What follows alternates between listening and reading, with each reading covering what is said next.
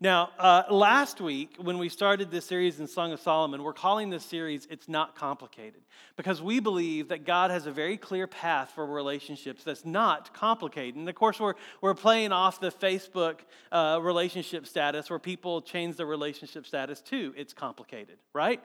And you always wonder when you see that, you're like, ooh, what's going on there? What's that about?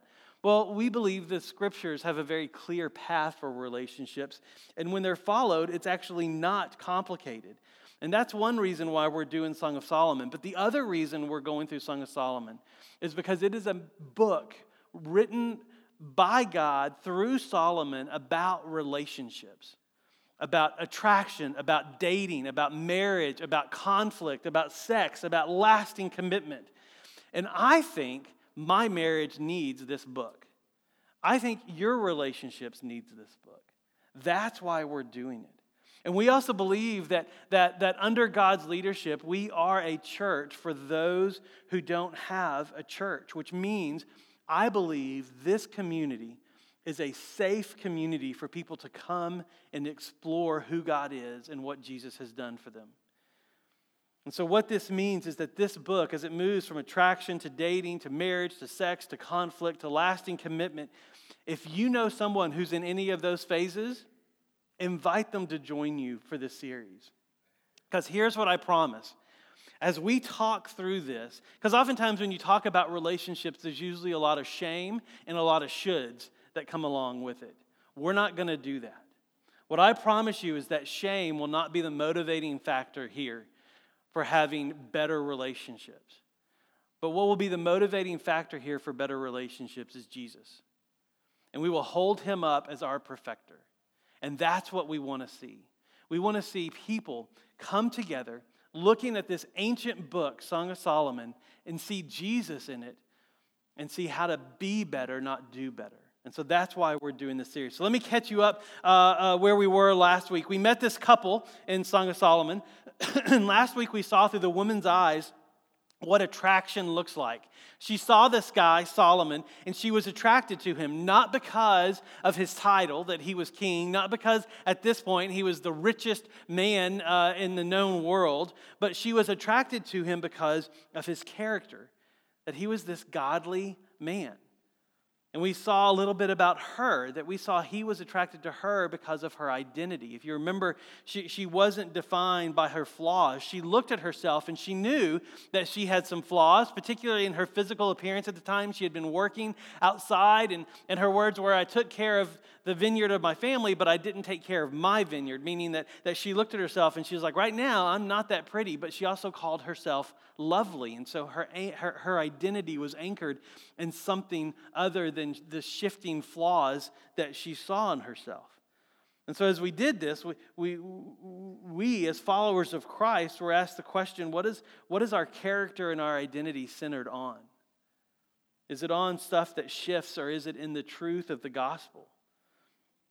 Because if, in, if it's in the shifting sand of our flaws or, or, or, or, our mistakes or our failures or our sin, then, then what happens is, is our character and our identity is always moving too. But the, uh, the, the, the, the gospel and the truth of the gospel is our anchor for our character and identity. And today we'll be in Song of Solomon We'll be in Song of Solomon. We'll do verse 1 7 through chapter 2, verse 7. If you want, you can go ahead and grab the Bible in front of you. It's on page 455 in that Bible. Um, if you don't own a Bible, please take that one with you. We would love for you to have it. Um, also, if you're using a smartphone, you can uh, download the Bible app, uh, and that has multiple translations of the Bible right there at your fingertips. But you can also uh, engage with us on the Bible app. If you click under events and click under Fellowship Asheville, we're there. And if you're looking for Song of Solomon, if you open up the book, the, the Bible right in the middle, you'll hit Psalms. And then if you keep going to the right, you'll hit Proverbs, Ecclesiastes, and then Song of Solomon. That's where it is. It's, it's in what's called the wisdom literature. And last week, we saw this couple in Song of Solomon move from attraction. Uh, and today we're going to see them move from attraction to dating. Now, in my notes, I have like quotation marks around dating because I think it's important for us to know that dating didn't exist when this book was written. Right? It is a it is a Johnny come lately in the category of relationships. It's only been around for a couple of centuries. Uh, a couple of centuries ago, nobody dated; they courted. Uh, they they uh, there was often arranged marriages. Uh, actually, most of Solomon's marriages, because we talked about this last week, he actually had uh, was it 700 wives and 300 concubines. Those were arranged marriages, mostly for political reasons and monetary reasons which is why this book stands out because he got to experience true love.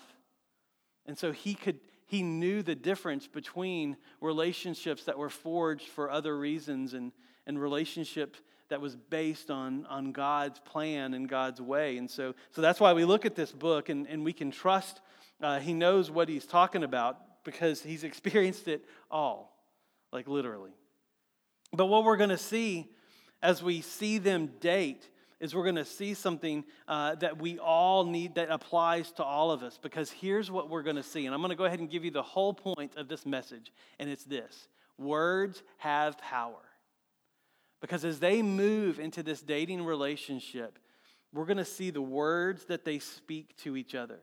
And we're going to see just how much power those words have. Now uh, fair warning. Um, as often happens, whenever I'm about to preach something, I'm a miserable failure at it Saturday before. Right? And this weekend was no exception. I'm going to stand up here and talk about words having power, but I want you to know yesterday, for some reason, nothing could come out of my mouth that didn't sound defensive or frustrated, at least according to my wife, who was very clear to tell me that that sounds defensive. So, I, so about noon, I just started keeping my mouth shut. All right, because I knew what was coming. And, and, and so know that, that when we go through this passage, you don't have a pastor standing in front of you that has nailed this, right? We are all working on this. And I'm going to give hope at the end because it's the same hope that, that I cling to as well, and I, and I hope that you do too. But here, we're going to see words have power. All right, look at verse, uh, chapter 1, verse 7, and let's, let's jump in. So uh, uh, it starts off Tell me whom my soul loves. Where do you pasture your flock? Where do you make it lie, where do you make it lie down at noon? And why should I be like one who veils herself beside your flocks of your companions? All right, so this is the woman speaking, and here's what she's asking. She wants to know where Solomon is going to be. She wants to know where his entourage is, where, where are his people going to be? Because, because what she's trying to do is, is what we see here is they're going to have this date set up. Now, for, for, for, for sake of clarity and to save confusion, because here's what I love. In our day and time, people get so creative about things, right? Like, oh, that's not a date. That's not really a date. This is a date. That's not a date. This is a date. So, uh, what I want to do is I want to give us a very clear definition of what a date is so we can all be on the same page. All right? A date is this. So, a date is when you and someone with whom you're attracted, right? So, ladies, you may or may not have already put his last name behind your first name, right? Even in your mind, if not written down on paper. Guys, you think she's cute, right? That's attraction. So, when you and someone with whom you are attracted have agreed to be at the same time at the same place, that is a date. Right? So, church, does that mean even if there's a group of people there and the two of you are attracted to each other and you agree to be there at the same time in the same place, does that count as a date? Yes. Does that mean if you're attracted to him and, and, and, and she's, attra- she's attracted to him and he's attracted to her, and y'all text and say, Hey, are you going to be at church today? Yes. Me too. What service? Yes. Second, yes, I'll see you there. Great. Is that a date? Yes, it is. Yeah, because see, this is where we get creative, right? No, no, that's not a date. Yes, it is. All right? Same time, same place. If there's attraction, it's a date. Here's why this is important. You need to know what you're engaging in, what level of relationship you're engaging in, so you can do it well. Right? because confusion complicates things. Clarity keeps relationships not complicated. And so, she's asking for a date. She wants to know where he is going to be because she wants to be there. Now, let's watch this couple have their date. And for those of you who are single, I want you to take notes on what you're about to see. For those of you who are married, you don't get a pass here, right? Just because you've dated and, and, and landed uh, the plane, you do not get to have a pass here because what we're going to see with words having power is that it is what makes dating work, but it is also what makes a, it's what takes a marriage from good to great. So let's look at the first aspect of their date. Verse, verse, um, where are we? Uh, you know, I said seven and eight, but I didn't finish eight, did I? Okay, well, let's read eight. Um, uh, so this is this is this, so it keeps going. Um, if you do not know, O most beautiful women, follow the tracks of the flock and the pasture of your young goats beside the shepherd tent. So that's that's them landing on the time and place. And so so now this so it changes a little bit. He's, I compare you, my love, and I want to stop there because because what's happened is she's wanted to go to where he is. She gets there and he sees her and, and, he calls her something. He calls her my love, or he, he calls her my darling. What's interesting is this term that he uses for her is only used eight times in the entire Bible, and he always uses it for her. And so this is his little nickname for her. Now, what's interesting as you move into this dating phase of relationship, from, from attraction to dating, nicknames emerge right? I've got a nickname for Stacy. I call her Babe, right? That's just that's just my nickname for her. Uh, her nickname for me is Love. That's what she calls me. Whenever I call, it says Love Baker on her phone. Why it has my last name, I don't know. Maybe. maybe maybe there's another love i don't know. Uh, but that's what it says when i when i call her phone. I call her babe. The only time you'll hear me call her stacy if, if, if it's a crowd of people and and like i need her to know that i'm talking to her i'll call her babe. But at home when we're on the phone it's babe. As a matter of fact one time i accidentally called luke babe and he's like that's not my name. That's mommy's name right? I mean that's that's how it's understood in our family. There's this nickname. And so so if you're married let me ask you this. Do you have a nickname for your spouse? If you're married do you have a nickname that's just between the two of y'all? And listen i, I haven't heard this much here in in uh, north carolina but I, I, heard it in texas. I heard it in tennessee. Um, guys if you're married please don't let your nickname for your wife be ma or mom or mother right? Let me tell you, first of all, it's very awkward for those of us who have to hear you call your wife mother. And secondly, no woman wants to be called mother by her husband, right? Find another one. That's a free, that's a free piece of advice. Um, all the women in the house are saying amen. So, so singles, are you dating someone? If so, here's what's going to happen a nickname is going to emerge. There's going to be a story, there's going to be something that happens, and a nickname is going to emerge. Let it. You know, if you're in this dating phase, let that nickname stick because what it shows is that there is, is this connection between the two of y'all that's unique from everybody else because that is what dating is. And that's where our culture gets it confused that, that it's not this special connection. It's just, it's, just, it's just this next step of the relationship. Y'all, that doesn't exist. The next step in a relationship from attraction is this special connection. And that nickname is what, what, what, what frames that and, and, and, and what solidifies that. So, so listen to the rest of this because now he's going to compliment her. And so, so verse 9 says, I compare you, my love, to a mare among the Pharaoh's chariots. Your cheeks are lovely with ornaments, your neck with strings of, of jewels.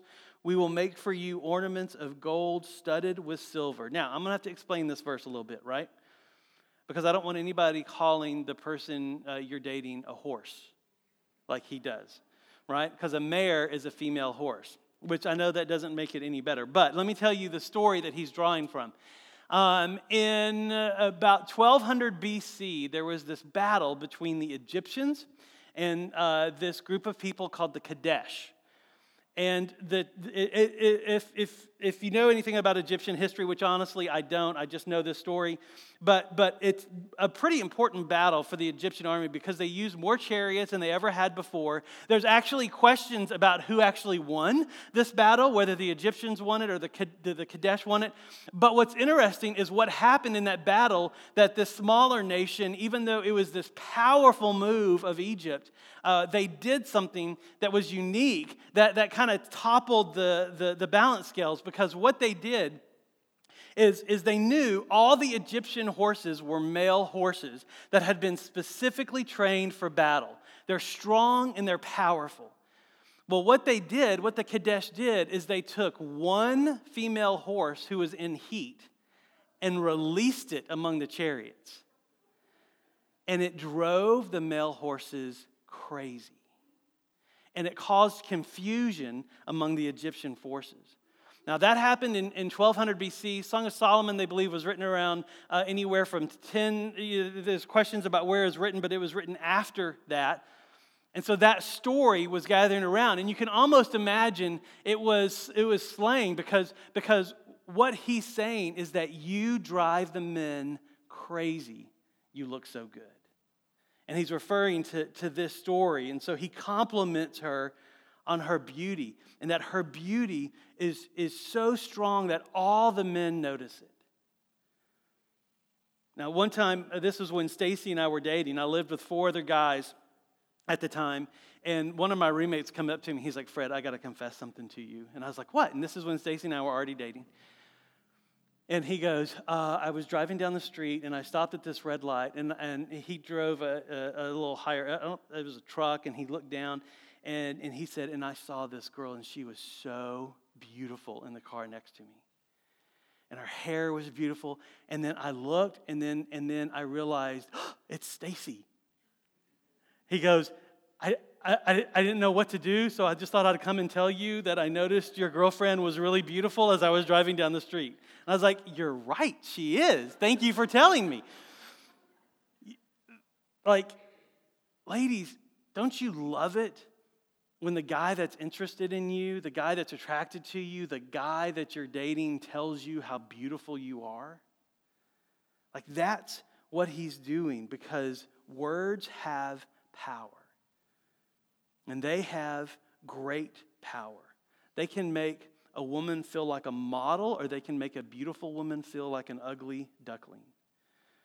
Um, I was also on a mission trip once with this guy. His name's Keith Chansey. He was our youth pastor uh, at the church I was at in Texas. And, and he and Karen, uh, that was his wife, had this fantastic marriage. And, and, and at this point, they were, I think they were about 12 or so years into the marriage.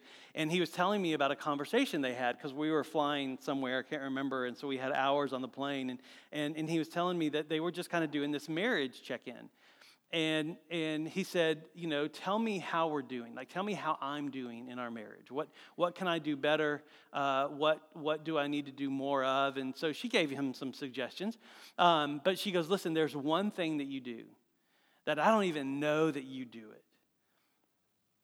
And she goes, and I'm almost afraid to call attention to it because I don't want you to stop it. I don't want you to change it because you compliment me all the time. And he's like, really? He's like, I, don't even know what you're talking about. She goes, You tell me every day how beautiful I am, how good I look in this. Like, like every day you're complimenting me. And she goes, You need to know that has changed the way I see myself. And he's like, What do you mean? He goes, he goes, okay, let me ask you a question. So, like, when we got married on a scale of one to 10, which all this is awful, but this is just a conversation they had. On a scale of one to 10, how did you see yourself? And she said, I saw myself as a two, maybe a three. He goes, okay, now how do you see yourself? And she said, Oh, I see myself as a 10 because you keep telling me I am. Y'all, words have power. And so, guys, listen to me. Your wife, your girlfriend, this is true that she will see herself through your words. She will see herself through her words. And so, guys, don't worry about pointing out their weaknesses or flaws. Trust me, they can see them. Find what is attractive and compliment it. Look and look at her response when she compliments them. when, when he compliments her. Verse 12 says this It says, While the king was on his couch, my nard gave forth its fragrance. I'll explain that. Uh, my beloved is to me a sachet of myrrh that lies between my breast. Okay, sorry about that. My beloved is to me a cluster of henna blossoms in the vineyard of Engedi. Right? I told you this gets spicy. I didn't write it, I'm just reading it. Okay, there's a few things I want to point out here. And y'all trust me, if the, just wait. Just just wait. Just wait. So, so again, though, it's about smell, right? Now, now, remember, like we said last week, this is ancient times, and so they didn't take baths and showers regularly, and so they, they use things to kind of cover up their natural odor. And I don't know what this guy has, but I would love a bottle of it because, because she's saying that, that when they're together, there's this smell in the air, and it reminds her of who he is. And this term, my beloved, that's, that, that's her nickname for him. We saw his nickname for her. This is hers for his. And this little sachet of, of myrrh is what she would wear for her fragrance. And there was this little pocket of aromatic rocks and herbs, and it was around her neck. And, and it was refreshing and it was fragrant. And, and to her, that's what he is like. He is refreshing and he is fragrant. And you can tell by where it's located that he is also very close to her heart right? And that's what is happening here. When, when, when, when she smells something refreshing and smells something fragrant and smells something good, it's reminded, it's reminded her of him because that's what she thinks of them. And, and this reference to Engedi is this, this oasis that was in the desert. It was near the Dead Sea, and the Dead Sea is called the Dead Sea because it's full of, of high intensity of salt water, and so there's no life there. But yet, this, this, this pool of Engedi, this flow of Engedi, was this spring of fresh water that was out in the middle of nowhere. And so around this fresh water, there was all kinds of life and vegetation and animals. And so she's saying, you know, he is to her like this, this breath of fresh air. She is to her life in this, in this, in this place that she's living in. And, and that's, and so she compliments who he is. And so notice it's not about his appearance. It's about who he is. And, and here's why I think this is most guys, we don't really care about what we look like. Like, we look in the mirror to make sure we are street legal. And that's about it, right? Right? Like, like, like, we don't iron our shirts unless we have to. We just, we are, we are out the door. And, but what we do care about is, is what she did. Because what she did is she told this guy what she respects about him. She told this guy about who he is, not what he looks like. And when you do this, like you, ladies, when you do this to your boyfriend, to your husband, they walk taller. Because just like ladies see themselves through the words of, of, the, of the guy that they're with, this man and all men, I think, see themselves through what you tell us we are. Right? That, ladies, the, your boyfriend, your husband, the guy you're attracted to, that, that, that he is the man that you tell him he is. Your words have power. Listen, and, and, and not just positive, but negative. I counseled this couple once, this was years ago. And I had no idea what to do with them because I had never seen a married couple where their woman was so venomous to this guy. And that's the only way I know to describe it. She would tell him that he is worthless. Like, and this is in front of me. I can't imagine what they did when there was nobody around. But she said, You are worthless. You are a poor excuse for a man. Then she even told him, I wish you would have an affair so I could divorce you legally under God's eyes. Like, words have power. Positive words, negative words have power. And so, ladies, tell your man what they mean to you. We have a guy that comes to, to church here, the whole family does, they're, they're members here. And he did the Iditarod Trail on foot, thousands of miles in the snow, crazy, crazy, crazy. And he ended up winning a couple of years ago. He wouldn't have been able to do that without his wife telling him that he could. Like, I don't know if you've heard their story, but there's literally a part where he thought about packing it up and coming home and she spoke words of truth and encouragement to him that gave him the strength to continue. Words have power. Look at this in verse 15. is, Behold, you are beautiful, my love. Behold, you are beautiful. Your eyes are doves. Doves are the symbol of peace and innocence, and she is both of those to him. She is peace. In his presence, he can relax. And she is innocent. Now she returns the compliment. In verse 16, Behold, you are beautiful, my beloved, truly delightful. Our couch is green with beams. The beams of our house are cedar. Our rafters are pine. I am a rose of Sharon, the lily of the valley. She's gone from seeing herself as unworthy in chapter one to the rose and lily here to, to, to lovely. Words have power. And then they take it a step further in verse 2. As the lily among the brambles, so is my love among young women. So she stands out. She's one of a kind. As an apple tree among the trees of the forest, so is my beloved young, among the young man young men. He too stands out. But she goes on. With great delight I sat in his shadow, and his fruit was sweet to my taste. You see, he not only stood out, but again, we see his character. When she says, I sat in his shadow, it means that, that, that he was her protection, he was her safe place. And again, he's refreshing to her. And remember her brothers in chapter one that they made her go work out in the field? They, they, they put her out into the sun, which meant that they weren't her protection. He is her protection, he is her shade. You see, this man that she's with is different. This man is a good man, and, and he's refreshing to the woman he's with. But now things escalate. Look at verse 4. He brought me into the banqueting house, and his banner over me was love. So this means that there is now a declaration. They are a couple. I don't know how this worked then. Uh, I don't know if there was a big parade. I don't know what it was. But, but in our day and time, like they are official. They're Facebook official. Now they're in a relationship. Like everybody knows, they are an official, exclusive item and, and, and that they are together. They are dating. They have claimed each other. But now it escalates even more. Look at verse 5. Sustain me with raisins, refresh me with apples, for I am sick with love. His left hand is under my head, his right hand embraces me. Now, for those of you who have your Bible in front of you, what is the punctuation after hand embraces me? Exclam- yes, exclamation mark. That's right. That's where she is right now. There is excitement. This relationship has just gotten intimate. Now, it's not sex. We're going to see that in just a minute. But, y'all, I say this because this is what a good relationship is supposed to feel like.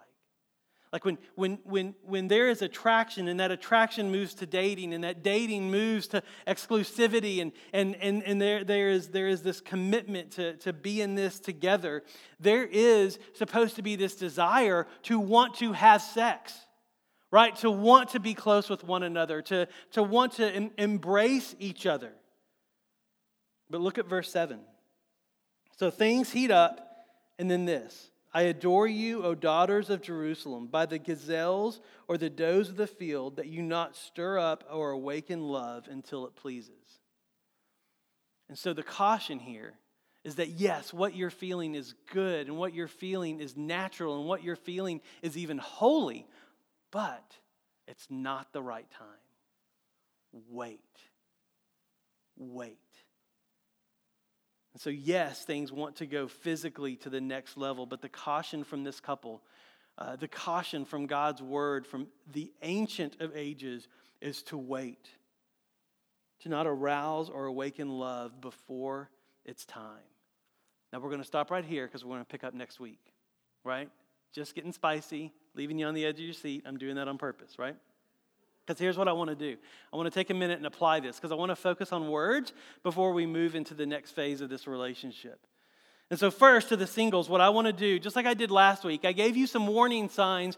If you are attracted to someone, some warning signs about what to, to look for in that attraction phase. Now, I want to give you some things about what makes a bad dating relationship, right? So, if you've moved from attraction into dating, if these things are happening, I, I, I want you to run right? If any of these things are happening, I want you to run, not walk from the relationship. Because we see from here uh, some, some things that we can, we can glean. And so, for those of you who are married, if you know people who are dating, you can help them with this too. Because here's the first thing you, you need to ask is, is um, are they pressuring you?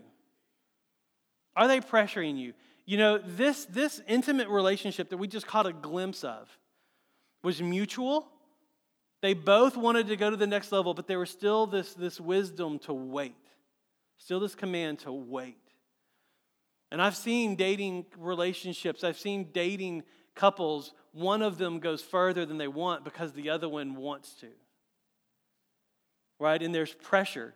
I've even, I've even heard, and this is particularly men say this, although women have said it too, that if you love me, you would.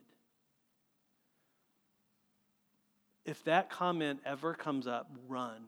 Don't walk, run. Because this guy and this girl that we see here, she was peace to him. She was a dove. He was refreshing to her. He sat in her shade. She was, he was her protection. And there was no pressure to go further than they wanted. How about this one? Are they critical of you? So are they, are they pressuring you? Are they critical of you? Do you feel big or small with them? Because she felt big with this guy, who, by the way, was king of one of the most powerful nations in the world at the time. She felt special. She felt protected. She felt known. She felt big around him. And then this last one is this a private relationship? Like, do you have to hide to be in a relationship with this person? If you do, it is not a holy relationship. Right? You see, they dated just the two of them, but they were not private. They were in a banqueting hall, they were outside.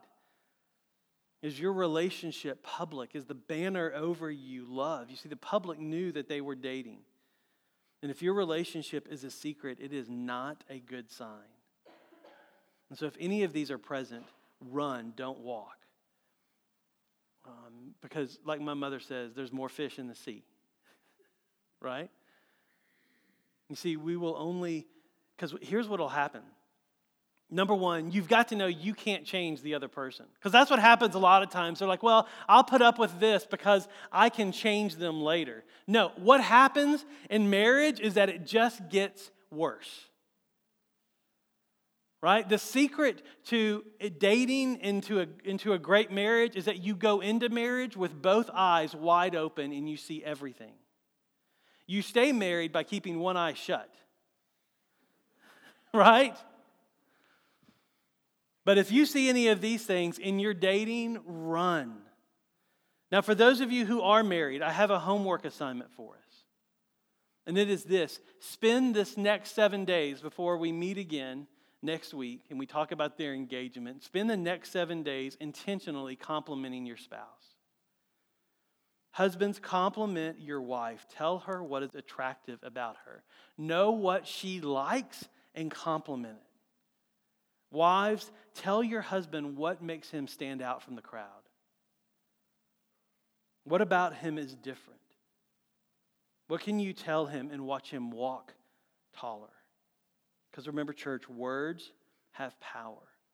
As a matter of fact, Solomon also wrote the Proverbs, and he says this about the power of words. He says, A tongue that brings healing is the tree of life, but a deceitful tongue crushes the spirit. You see, church, words have power. They have the power to heal and the power to build up, and they have the power to destroy. Now, Jesus expanded on Solomon's words here. And, and, and what he did is he said, listen, yeah, what comes out of your mouth is important. But what Jesus said is the reason that word, those words come out of your mouth is because of what is in your heart. And in Luke, uh, Luke chapter 6, Jesus talks about this good treasure and bad treasure and, and this good and evil that's in your heart. And, and, and the words are connected to those things. And he says this in Luke 6 He says, Out of the abundance of the heart, the mouth speaks. And so the person who gives out good words, this, this good treasure out of their, it comes from this good treasure in their heart. And let me tell you, this treasure in your heart, it's not based on discipline, right? Like it's not based on you putting up a post it note that says, compliment my spouse today. It's not based on a gratitude journal, although that's good, although the post it notes are good. It's not based on, a, on an Instagram story that's inspirational. The, the, the, the treasure found in your heart that produces this overflow of good words is the gospel that Jesus puts there in our hearts. See, when I understand all of Jesus' sacrifice for me and for you, when I understand all that Jesus did so that I could have this good and right relationship with God, when I say yes to Jesus, when you say yes to Jesus, something amazing happens. Paul, another writer in the New Testament, says, says this about those who have said yes to Jesus. In 1 Corinthians 3:16, he says, "Do you not know that, that you are God's temple and that God's Spirit dwells in you?" And so you see the treasure in your heart producing this healing and producing this building up of words out of your mouth. Here's the key it's not about you at all, it's about God in you, the very Holy Spirit of God in you. And so, this, if this is true, guess what? For those of you who have said yes to Jesus, you get to let the words out of your mouth, for those words to have the right power, all we have to do is rest in the power of God that's in us. Right? And so I have this cheesy little thing that rhymes. But here's what I want you to remember is when you don't have good words to say, take some time to pray. Right? Because the Spirit of God, thanks to Jesus, dwells in you. And He can show you what is great and wonderful about the person that you're committed to. He can show you the words to say. Ask Him to do that. Ask Him how to say what you need to say in a way that is healing and building up. Let God show you how He sees the person that you're with, and He will show you the truth and He will show you kindness in a way that will transform relationships. So, church, words have what? Power. Let's pray. Jesus. You are good and your word is good. And I pray as we go into this last song of worship, Father, that, that, that, that as Paul said, that inside of us, that we are this temple and the Holy Spirit dwells in each of us. And I pray that during this time of worship, Father, that we will, we will tap into that part of who we are, that we will, we will surrender to that part of who we are. And, and gosh, if there's anybody in here that hasn't said yes to Jesus, may today be the day that they do that. May right now be the day that they do that, Father. And may they feel the weight of their sin cast off of them. May they feel the presence of the Holy Spirit filling them, Father. And may they, may they be able to change the words that come out of their mouth because of you and your presence. And for those of us who have already said yes to Jesus, um, Father, may we just yield to that spirit today. In Christ's name we pray. Amen.